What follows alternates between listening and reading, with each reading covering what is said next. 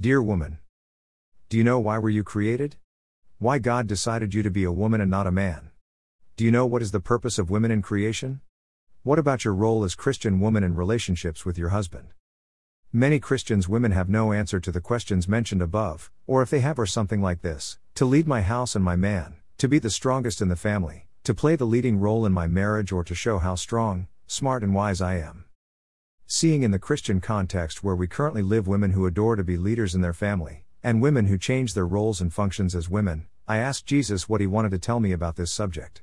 And it came to 1 Corinthians chapter 11, where Paul writes, in verse 8-9, that the woman was made for the man.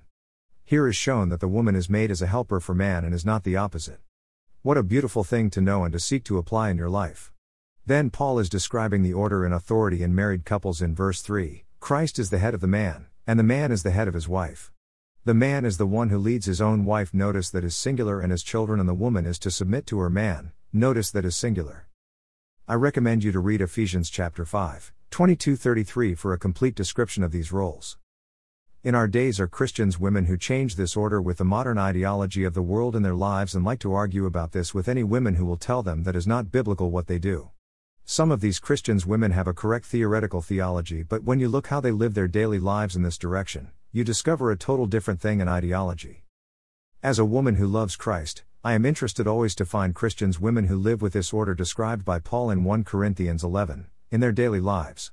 It is not about what they speak what I am interested in, but they weigh how they are helpers for their husbands in the daily lives, how they submit to their husbands and their decisions, and I am interested to see if their children respect their father and submit his authority. It is not very easy to find these women, but also not impossible. I am a woman in the process of becoming more and more what Jesus designed me to be, and for that I am very selective from which woman I learn this and which woman to follow to become a woman of God. Let's not forget that integrity is doing what you preach or teach. It is not only the words enough to convince others about the truth of God in your life, it's also the way you apply the truth you articulate in your daily life.